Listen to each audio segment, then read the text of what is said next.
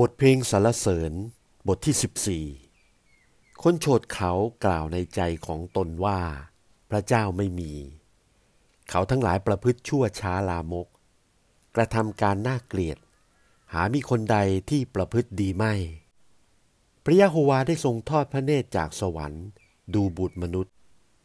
ประสงค์จะเห็นว่ามีผู้ใดได้ประพฤติการดีรอบคอบ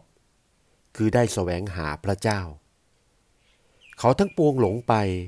ประพฤติในทางลามกทั้งนั้น ไม่มีผู้ใดประพฤติดี ไม่มีเลย จะหาสักคนเดียวก็ไม่ได้ คนทั้งปวงที่ประพฤติชั่วร้าย เป็นผู้ที่ไม่มีปัญญาหรือ คือบรรดาผู้ที่กินพลไพ่ของเราเหมือนกินอาหาร และมิได้อธิษฐานทูลขอพระยาโฮวา เขามีความวิตกอันใหญ่ยิ่งณที่นั่น เพราะพระเจ้าทรงสถิตอยู่กับเชื้อสายของคนชอบธรรม เจ้าทั้งหลายได้ประมาทมินต่อความคิดของคนอนาถา แต่ว่าพระยะโฮวาเป็นที่พึ่งของเขา ขอโปรดให้ความรอดของพวกยิสราเอลออกมาจากเมืองซีโอน